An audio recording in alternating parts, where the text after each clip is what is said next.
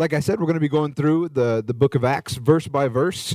And last week, if you remember, Pastor Joseph was sharing with us, we ended with this beautiful picture of the early church in Jerusalem coming together in unity. And it could have been really easy to just say that, yeah, that we love one another. How many know it's really easy to say you love somebody? But they fully demonstrated it. You see, they sold everything that they owned and laid it at the apostles' feet so that everybody was taken care of. You see, selling everything you own, all of your valuable possess- possessions, and giving it to those less fortunate than you is a demonstration of love and sacrifice. They didn't just say they loved one another, they showed it. And here in the early church in Jerusalem, it seemed like that was kind of the norm. That was what they were doing. They were all doing it to support one another. Now, this is not to say, and you guys can say amen right out of this. This is not to say this was the command for every church. You guys can breathe deep now. I'm not going to ask you to go home and sell everything.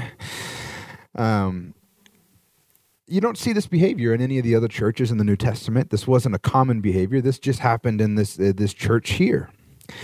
And um, we're actually going to see as we read today that the generosity that these folks were showing was actually of their own free will. It wasn't a command by the apostles, it wasn't something they had to do.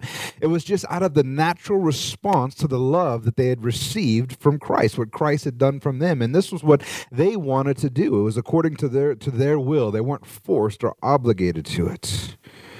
In other words, not only were they willing, but it was their pleasure to do so. So, however, while selling all that you own and giving it into the body of Christ is not a commandment, this type of love is commanded. Amen. You see, we're to love one another so much that it's one of our defining characteristics. What does the scripture say?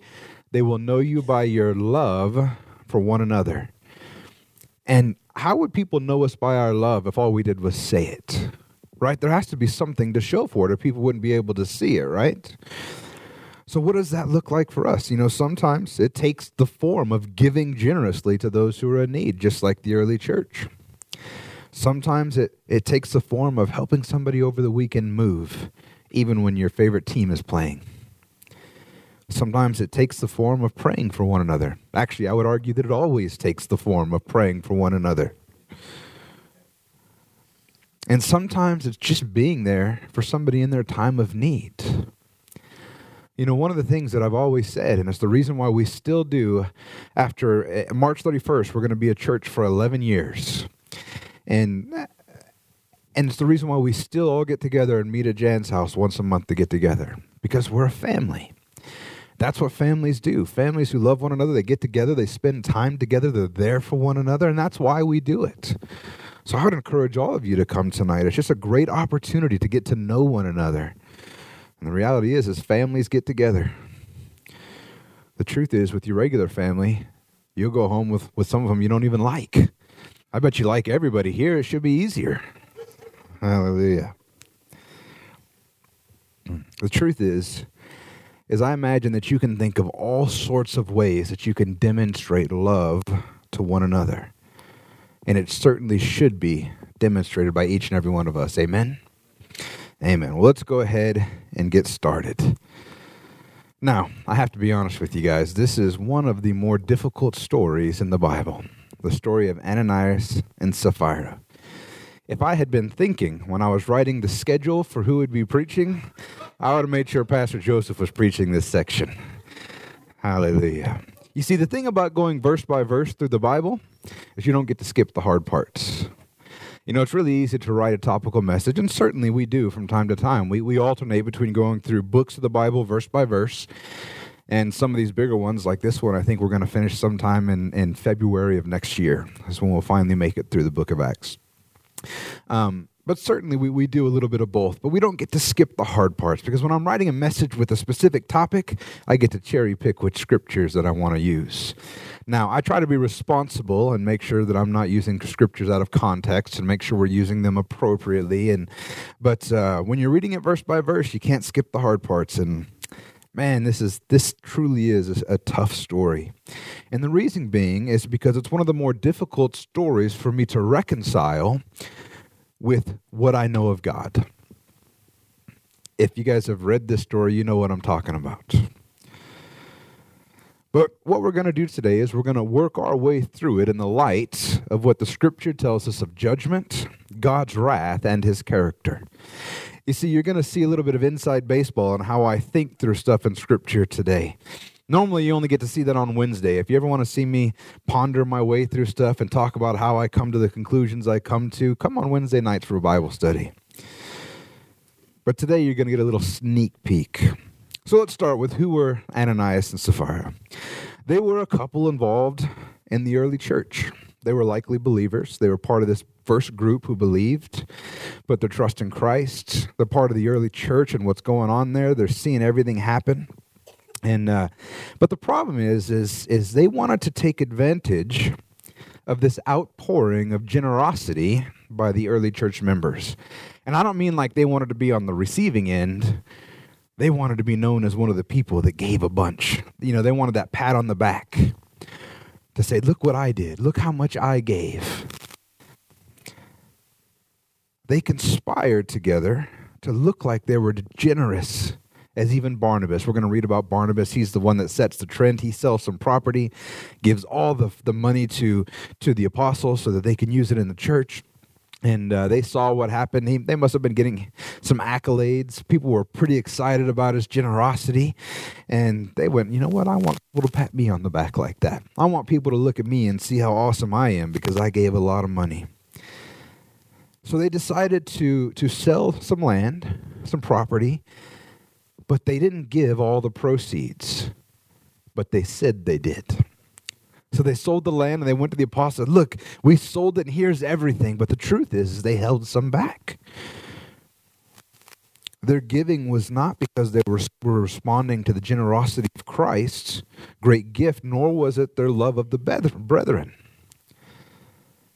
It was because they wanted to be seen as something more. So Acts 5 1 through 2 says, But a man named Ananias with his wife Sapphira, they sold a piece of property. And with his wife's knowledge, he kept back for himself some of the proceeds and only brought a part of it and laid it at the gospel's feet. Sells the property, gets the money, gives some of it to the apostles, but he tells them that it's everything. And it wasn't just him, him and his wife conspired together to do it. So you can see that this wasn't about Christ's love. This wasn't about being generous. This was all about looking good in the eyes of the rest of the church. They were looking to increase their social standing or maybe even their influence in the early church um, with some sort of hopes of great gain because of what they were doing. And the problem is, is that it wasn't even some spur of the moment failure. How many know that sometimes you do dumb stuff, and and when it happened, you you realize it and you repent and you get back up. That's not what's happening here because they're actually planning together to to try to to pull the wool over the apostles and the early church's eye. This was something that was carefully planned. So in Acts 5, verses 3 through 4, It says, But Peter said, Ananias, why has Satan filled your heart to lie to the Holy Spirit and to keep back for yourself part of the proceeds of the land? While it remained unsold, did it not remain your own? And after it was sold, was it not at your disposal?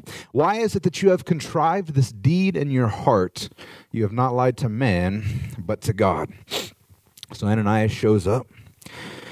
Stands in front of Peter. He's got the money that he was going to give. And, and I imagine he has explained how he has sold his land, just like Barnabas. He's brought all the proceeds to give to the church. And in a moment, we're going to see that it's not just Peter there. Um, it actually says in the last verse here, he says he laid it at the apostles' feet. And I'm not sure if that's plural or possessive. I don't know if there was more apostles there or not.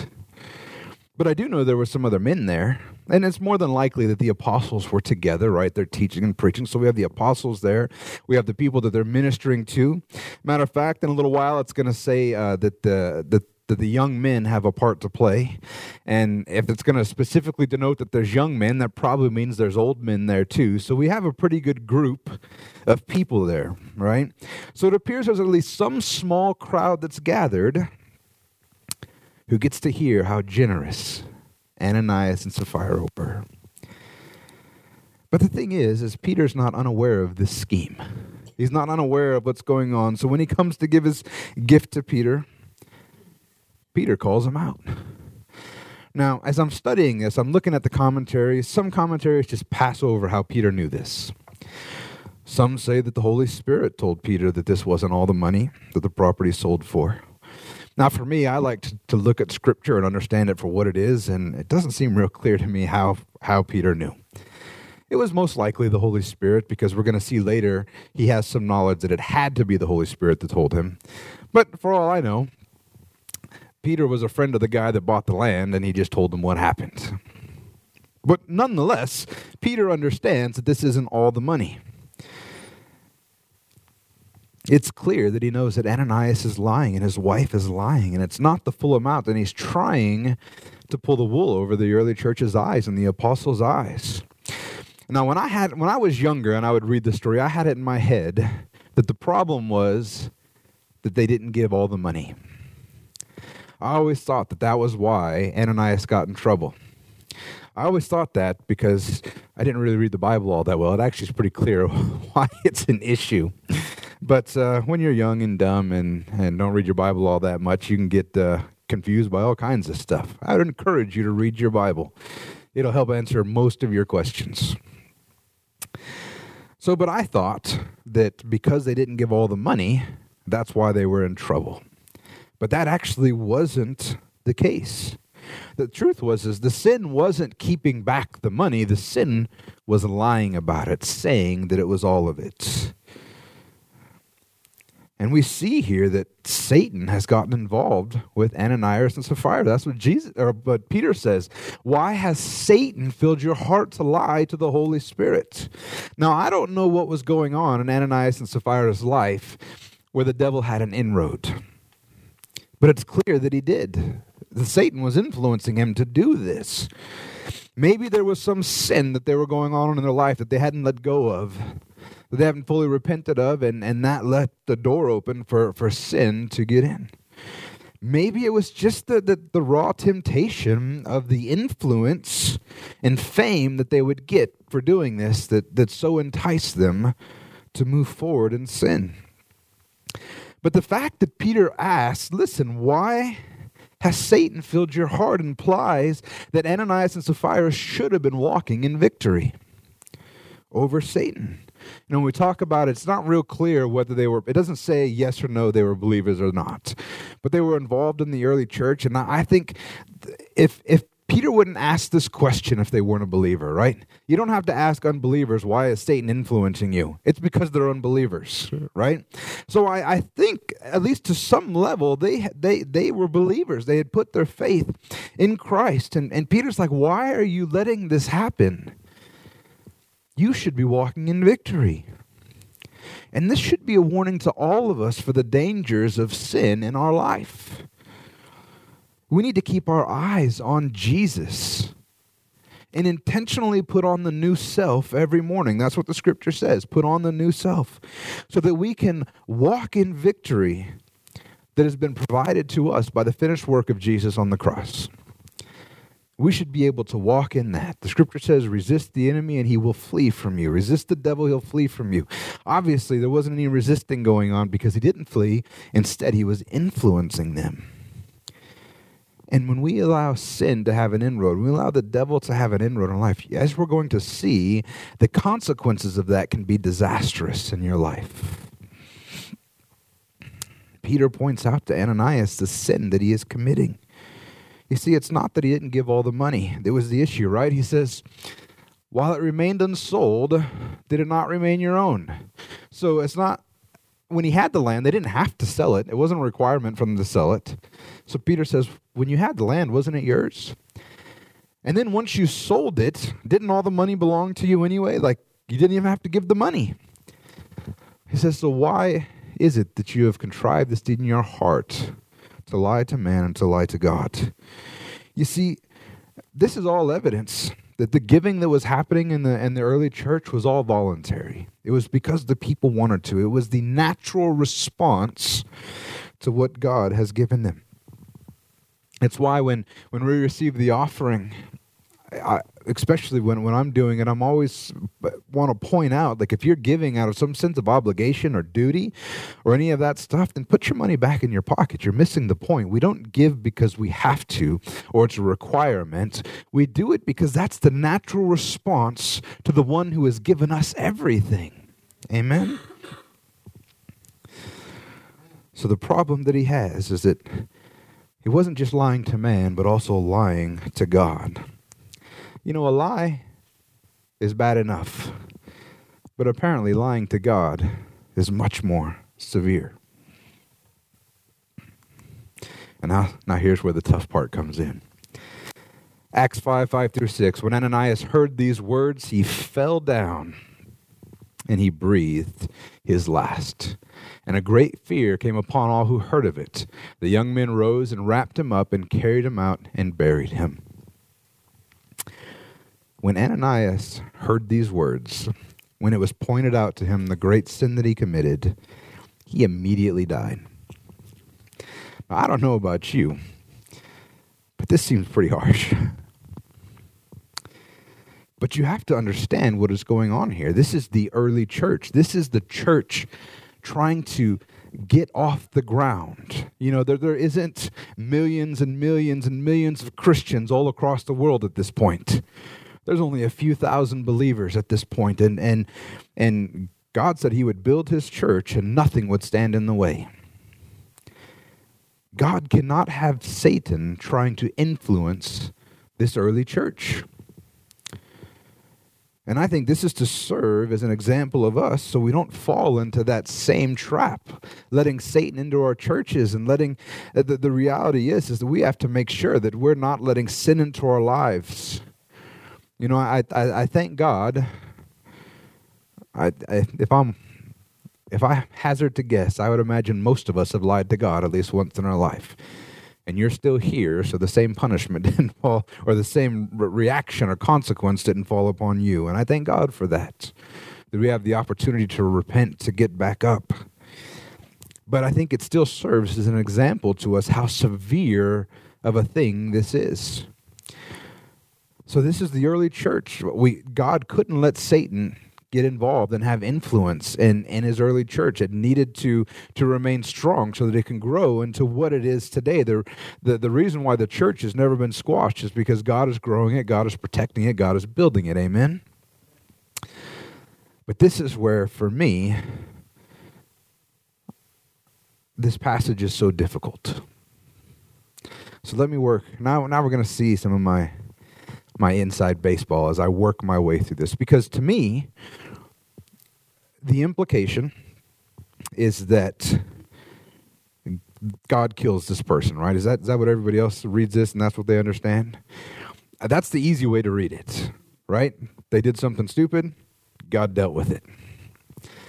And, and it's, it's, it's some sort of wrath of God or judgment of God being passed down on them. Now, the reason why that's difficult for me to read it that way is because it, it's not in alignment with what I understand of the gospel and what I understand of the judgment of God. I believe that the scripture is clear that sin, the payment for it, has been dealt with with Jesus Christ. You see, in the Old Testament, there were active judgments of God where God put his hand in the situation and, and, and, and people were judged and dealt with. But after Jesus, that wrath has been poured out into Jesus. Jesus has taken care of the punishment for that sin, the penalty for that sin. Amen. John 3:16 says, For God so loved the world that he gave his only Son, that whoever believes in him should not perish, but have eternal life. You see, the, the, the payment was paid in full, and it's not just for those who were going to believe. The payment was paid in full for everybody's sin. That's what the scripture says. God so loved not just those who would soon believe, but God so loved the world that he sent his son. Jesus died for the entire world, all the sins of the world, even those who would ultimately reject him. Romans 5 6 through 11 says this For while we were still weak, at the right time, Christ died for the ungodly. So, who did Christ die for? The ungodly, right? For one will scarcely die for a righteous person, though perhaps for a good person one would dare even die. But God shows his love for us, and that while we were still sinners, Christ died for us. So, did, did God die for the righteous, or did he die for sinners? Since therefore we have now been justified by his blood, much more shall we be saved by him from the wrath of God. So when you put your faith in Jesus, you are saved from the wrath of God. And 10, for if while we were enemies, we were reconciled to God by the so while we were enemies, reconciled to God. Are you seeing the, the, the picture here that Jesus died not for believers, but for the unbelievers, for the world. And he says, So much more now that we are reconciled, shall we be saved by his life. More than that, we also rejoice in God through our Lord Jesus Christ, through whom we now have received reconciliation. Christ's death and payment for sin was for the ungodly. He died for us while we were while we were still sinners. Those who would believe and those who wouldn't. While we were enemies, not yet reconciled to God, Jesus came to reconcile us. So the, the wrath of God and the judgment for sin have already been poured out on his son. In one sense, sin has been completely dealt with, at least the legal requirements, the penalty, the payment for sin. So, any further judgment for sin would seemed to indicate to me that what Jesus did wasn't enough. And I think that would be a huge problem for all of us if that was the case. How many know what Jesus did was enough? So, God doesn't have to further uh, put further judgment on us for sin because Jesus paid it all. And personally, I don't believe that the world is going to be receiving any more active judgment from God until Jesus comes back, until we're in those final days in Revelation. This is why I think when people see a hurricane hit the U.S. and they claim that it's some sort of divine judgment of God, I think they're wrong the thing and on top of that if you're going to to make the argument that god is judging sinners with those things then why do these judgments impact believers just as much as they're sinners as sinners right? That the only argument that you could possibly make is that that maybe unbelievers could still receive judgment because they haven't received christ yet even though like i said i think that's wrong. I think sin has been dealt with from a legal perspective by jesus christ and we just have to receive that forgiveness. But even if that were the case, then why do all these natural disasters happen, impact unbelievers and believers equally? I mean, that hurricane, the, the, the biggest one I think that that people would say that hurricane that happened in New Orleans, that, that was supposed to be a judgment of God for something or another. I forget what for. But the red light district, arguably the worst place in New Orleans, re- remained pretty much unscathed. So either we have it wrong or God's got terrible aim when he's trying to judge people right? But there is another type of, of judgment described in the Bible that I would refer to as passive judgment. And uh, there's no biblical terms for this. This is just, like I said, you're seeing inside baseball, how I'm working through this stuff in my head. So I see there's active judgment when God physically puts his hand to something, and passive judgment, which I think does happen. And here's where it's described. Romans 128 says, And since they did not see fit to acknowledge God, God gave them up to a debased mind to do what ought not to be done. I think when you reject God, he will step away. You know, God is a perfect gentleman. He's not forcing his way into your life. And if you want to live that way, he will step away and let you do it. He's not going to force you to be a Christian. He's not going to force you to be saved. He's not going to force you to live according to his will. And when that happens, you start incurring all the consequence of sins full force. Basically, God steps back and leaves you with the consequences of your choices the natural result of your own debased actions cause terrible consequences in your life, right? You murder somebody, you go to jail. That's not a judgment of God, that's the consequence of your action. Amen? You fool around on your wife and she leaves you, that's not a judgment of God, that's a consequence of your stupidity. The, the, the consequences of our actions come in, so there's a difference between judgment and consequence. And I think as God pulls his hand away, there comes a point where it's pulled back so far that you you are no longer under any protection from him. And the enemy is able to have his way for you, way with you. And I personally think that's what happened here. I look back at my life, even before I was saved, I can still clearly see God's hand in it. God's still moving in my life, even before I was saved. But when you make choices to reject God and basically not allow God to work in your life and to, to push Him out, I think there are some consequences you're going to deal with as a result of the choices you make. And then, as I said, uh, for lack of a better term, a passive judgment is God says, "Okay, do what you want." This happened in my life when when God was so patient with me for so long, and finally one day He said, "You know what? Go ahead, have at it. Do it yourself." And I we ended up filing for bankruptcy. My wife almost left me. My world fell apart. And it wasn't because God was, was God was judging me actively. Everything that happened in my life was my own fault. But God just said, okay, have it your way. And I think that happens to us sometimes. And I think that's what happened here. So let me explain it a little more simply. When Ananias breathed his last, it's clear that Peter and the other church members didn't kill him, right? It's not like Peter's like, I'm going to show you for lying to the church and, you know, stabbed him in the gut. Didn't even go after his ear or anything. That was that was earlier. He already got in trouble for that. So that leaves three options. If Peter and then the church didn't kill him, that leaves three options. It was just his time. Well, that's unlikely due to the fact of the timing that happens, and also, um, spoiler alert, same thing happens to Sapphira in a few hours. so it's unlikely that that's the case. Option two, it was God that did it. And as I just described, I don't think this is a valid option because adding additional judgment to sin would indicate to me that additional payment is required for sin. And I don't think that's the case. God is not judging us even more because all judgment has fallen on Jesus Christ for sin. Amen. So the third option I think it was the enemy.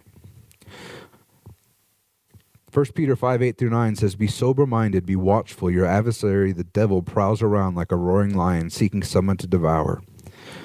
Resist him firm in your faith, knowing that the same kind of sufferings are being experienced by your brotherhood throughout the world. So we have the, the, the enemy is roaring around like a lion, waiting to pounce on those that he can.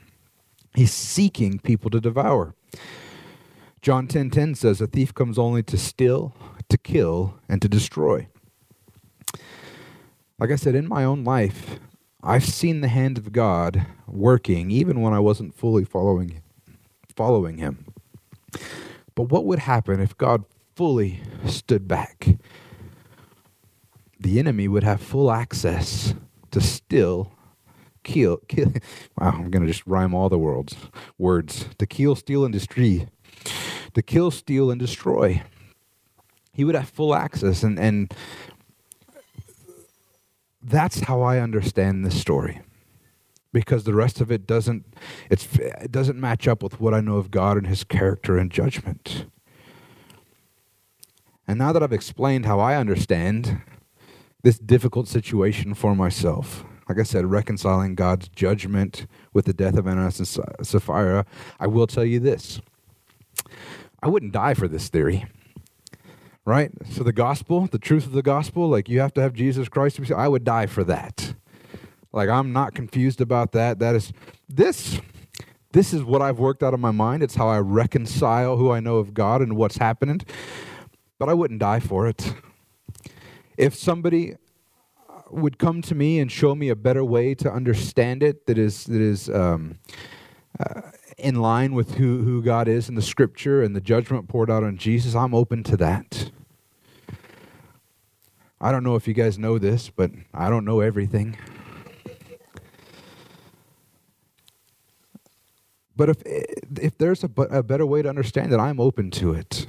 But this is how I understand it now, and this is how I've worked through what seems like a difficult situation. And I hope that's helpful to you as well. Was it helpful at all? Just see how I thought through. Does that make sense?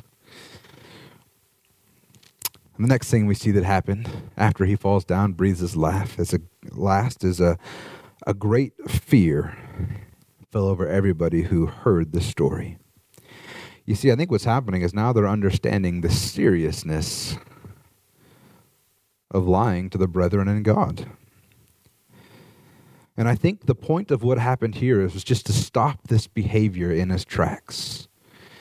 You see, I think God accelerated the pulling his hand back because it needed to be dealt with quickly and swiftly so Satan couldn't have an inroad in the church. Letting Satan have an influence in the early church would have been detrimental to the growth of the early church, and now he wouldn't. Amen? And then finally, the young men show up and they take Ananias' body away to be buried. So then, about an interval of three hours later, that's how I was so specific about Sapphira would Sapphira would suffer the same fate three hours later. He says, uh, not knowing what had happened, and Peter said to her, "Tell me whether you sold the land for so much." And she said, "Yes, for so much." So three hours later, Sapphira shows up. And Peter tests her to see if she was involved in the lie. So I, I guess it could have been that it was all Ananias' doing, and he he uh, did something was, without his wife knowing. I know none of you men here ever do anything without your wife knowing, but some men do that stuff. So uh, maybe that's what's happening here. But uh, she hadn't heard what happened to her husband yet, so when asked, she tells the story they made up. She basically outed herself as a co-conspirator in this in this lie that was told to the congregation. So then in verses 9 through 10, Peter calls her out as well. It says, But Peter said to her, How is it that you have agreed together to test the Spirit of the Lord? Behold, the feet of those who have buried your husband are at the door, and they will carry you out. Immediately she fell down at his feet and breathed her last. And when the young men came in, they found her dead, and they carried her out and buried her beside her husband. So Peter calls her out and says, Why are you trying to test the Spirit of the Lord? You see, the idea here kind of being portrayed is this Ananias and Sapphira were trying to see how much they could get away with without consequence. They, we're warned multiple places in Scripture not to test the Lord. Exodus 17:2 Therefore the people quarreled with Moses and said, "Give us water to drink." And Moses said to them, "Why do you quarrel with me? Why do you test the Lord?" Deuteronomy 6:16 You shall not put the Lord your God to the test as you tested him at Massah, which is the verse we just read in Exodus. Matthew 4 7 and Luke four twelve both are Jesus speaking, saying, Again it is written, You shall not put your Lord God to the test.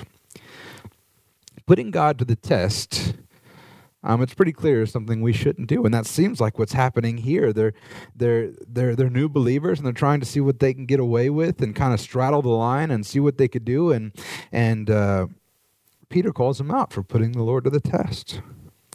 We were just talking in Bible study Wednesday night. We were talking about how a lot of times new believers try to see how close they can stand to sin without touching it which I would highly not recommend. Run from sin, stay away from it. Don't see how close you can get. But here they were even testing how much sin they could get away with before there would be consequences to their actions, before God would take notice. This is not the way you want to live your life, amen? And so Peter sees that she acted the same as her husband, and he understood that she would suffer the same consequences. This is where I said that at least this part, the Holy Spirit had to have let Peter know because there's no way Peter could have known that that they would be carrying her out the same as her husband. But he prophesied that, and it's, it's true. She immediately breathes her last. And as soon as the men get back from burying her husband, they find that they had to do it all again for her. I wonder what happened when they walked back in and they found her like, oh, we just filled it in. Like, anyway, after this all happens, in verse 11 it says, "In great and a great fear came upon the whole church and upon all who heard of these things." You see, once the word had gotten out of what happened, the church had a great fear come upon it. And I'll be honest with you, church, I think this is the uh, type of fear that we should adopt as well. We need to have a proper understanding of the weight and consequences for sin. Sin is far worse than we ever try to give it credit for. We go through our lives making up excuses and classifying sin. say, oh, that wasn't that bad. I mean, that was just a little sin. It's not, it wasn't that big of a deal. Pastor Wayne, why is it so, such a big deal that this happened? We, we classify sin as small, never underestimating the full weight and consequence of that sin. Do you understand that Jesus would have had to give his life to pay for even the smallest of sin as we classify it? Light can have no fellowship with the dark. There is no sin that is small enough that God can overlook. And I think if we understood the weight of sin, or even the ones we try to brush off and think of as not such a big deal, they really are.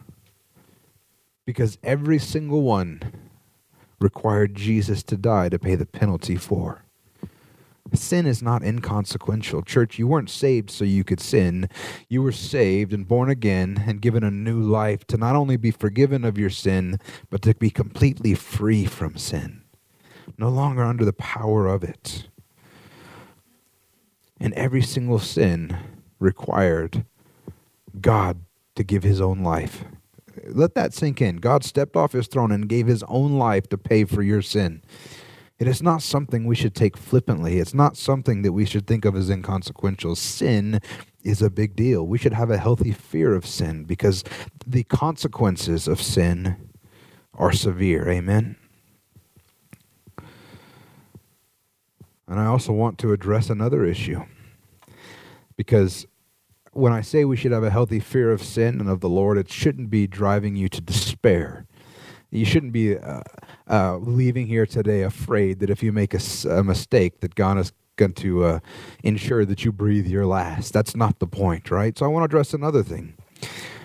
I mentioned earlier, this seems pretty harsh.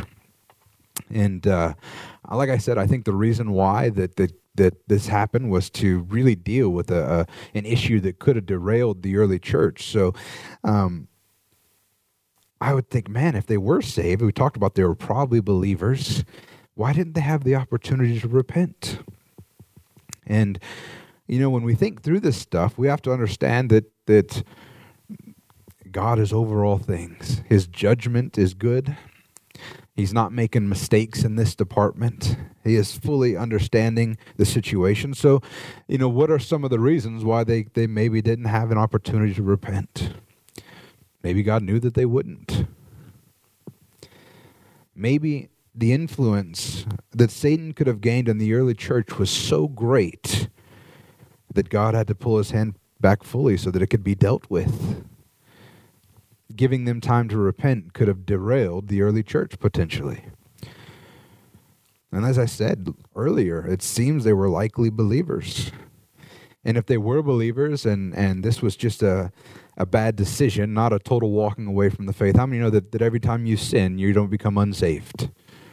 Right? As long as you don't walk away from the faith, as long as you don't reject salvation, if you make a mistake and and were to immediately get hit by a bus, you don't, you don't have to be uh, in fear of, of no longer going to heaven and being with Christ. His salvation was more than enough. So when we look at this story, if they were believers and, and this wasn't uh, them having totally walked away from the faith or any of that, then then they would still be in heaven. And I think some of these questions we're not going to get answers to until we get to heaven, right? This is me speculating. This is me thinking about these things. There's no answer for these things in the scripture. We will find out one day. But I do know this for us today if you're involved in some sin, repent. Get back up. Jesus died so that you would not only be forgiven, but you would be completely free. And if you f- get back up and then you fall down again, repent and get back up. Don't stay down. Intentionally living in sin, testing the Lord to see how long it'll be before you experience the consequence of that sin is just a dumb idea. So, what can we learn from this story of Ananias and Sapphira? Like I told you, this is a tough story. And I'm, I'm, I'm walking you through how I think through it. And uh, maybe you disagree with me, and that's okay. But this is what I think we can learn from the story, no matter how you interpret it. One, you need to understand your, your motivations for giving, because that matters. And I'm not even just talking about money, I'm talking about your time, stuff, money, whatever you give. Understand your motivations. Are you doing it out of obligation? Are you doing it for accolades, which is just essentially pride, right? If it's any of those, just put the mo- your money back in your pocket. You're missing the point. Because we give generously because he gave generously to us. It's just a response of thanksgiving and worship. That's one of the reasons why when we do receive the offering, we're always talking about continuing in an attitude of worship. Giving is an act of worship, not just something Christians have to do. Amen. Something else we can learn is don't let Satan have an inroad into your life. Because when Satan gets a foothold, how many know he doesn't doesn't tend to stop there? He just keeps trying to push and worm his way into your life, gaining more and more influence. It's a whole lot easier to stop it at the beginning. And then finally, don't mess around with sin because it is far worse than you can ever imagine. Amen. Amen. And we just got a few more to go as we round out this section. We're kind of done with Ananias and Sapphira, but in Acts 12 through 13, Uh, 5, 12 through 13, it says, Now many signs and wonders were regularly done among the people by the hands of the apostles. And they were all together in Solomon's portico, and none of the rest dared join them, but the people held them in high esteem. So the believers were gathering in Solomon's portico. And you remember this is actually where the lame man was healed. This is that back at the beginning of the book of Acts when when uh, Peter and John says that uh, you know gold I don't have, but what I do have is this: get up and rise and walk. He's a man that was lame for 40 years and he's healed. That's where it happened. And it seems like now this has kind of become the central hub of this early church here. So this is where they're all gathered. And while they're there, God is doing incredible things to the through the through the apostles. Joseph, Pastor Joseph doesn't like it when I use the word incredible. he says, uh, uh, he thinks that I'm saying it to say that it wasn't likely that it happened. I think it's, I, I use it in the sense that it's amazing. It's a living language, Pastor Joseph. It changes over time. Hallelujah. God's doing amazing things. That's just to make Pastor Joseph happy. Amazing things. And uh, people are getting healed we're seeing signs and wonders. People are getting saved. There's evidence all around that God is moving. But you notice that those who weren't believers, they're kind of staying away. One commentator, commentator said that uh, when it says here, none of the rest dare join them, that it likely meant that no hypocrite or unbeliever joined them because of, of what had happened. Probably because what they heard what happened with Ananias and Sapphira. They didn't want to get get, get uh, wrapped up in that. Probably afraid of that. Or maybe if it was just the regular people of the city that were scared to come near them. I mean, the, the obvious working of God may have been intimidating to them. You know, you have to understand when people are seeing this stuff happen and, the, and it's pointing to the truth of what the apostles are saying, this is upending their world. It's changing most of what they believed in, whether they were Greeks or Jews. Everything changes when you put your trust in Christ. It's one of the reasons why I think that, that so many people actually resist putting their trust in Christ. Because if they admit that, that God is real, that Jesus is real, and that He's the only way to salvation, that means that their world, their life has to change. how many know that when you admit that's true, you can no longer live in sin and justify it? But regardless of what's going on, it says everybody was thought very highly of the apostles and the group that was going there. They held them in high esteem.